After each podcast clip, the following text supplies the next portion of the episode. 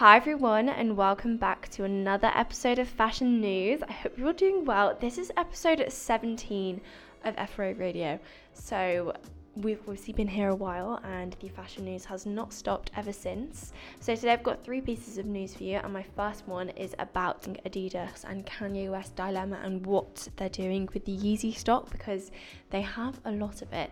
So CEO Bjorn Gulden confirmed that the brand will be selling its remaining Yeezy inventory with a portion of the sales going to charities. After the Kanye West and Adidas dilemma late last year, Adidas cut off all ties with Kanye West and the Yeezy brand in general and they took a huge hit. And it was a rumor that they were meant to be losing 7% of their annual revenue from this complete separation.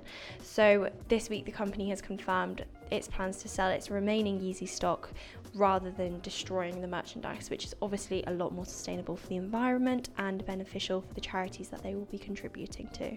My second piece of news for you today is about Timothee Chalamet. I love Timothee Chalamet. I think he's such a good actor, but he is the new face of Chanel fragrance and has been named the new Chanel boy for this year.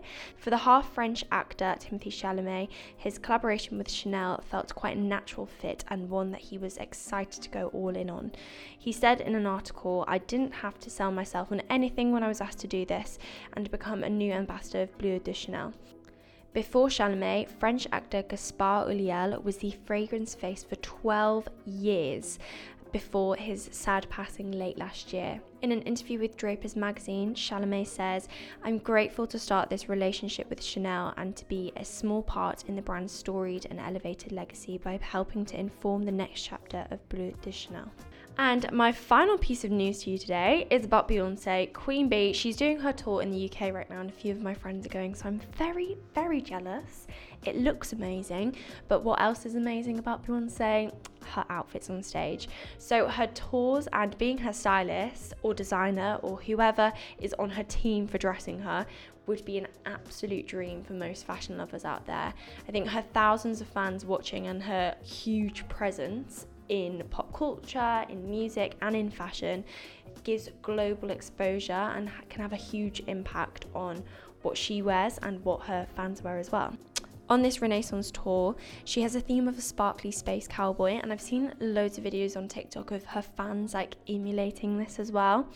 Um, so I think it just goes to show how much an artist can impact their audience's style because I know for sure that when I go to see Harry Styles in a few weeks' time, I will be dressing in something completely random that I would never wear day to day.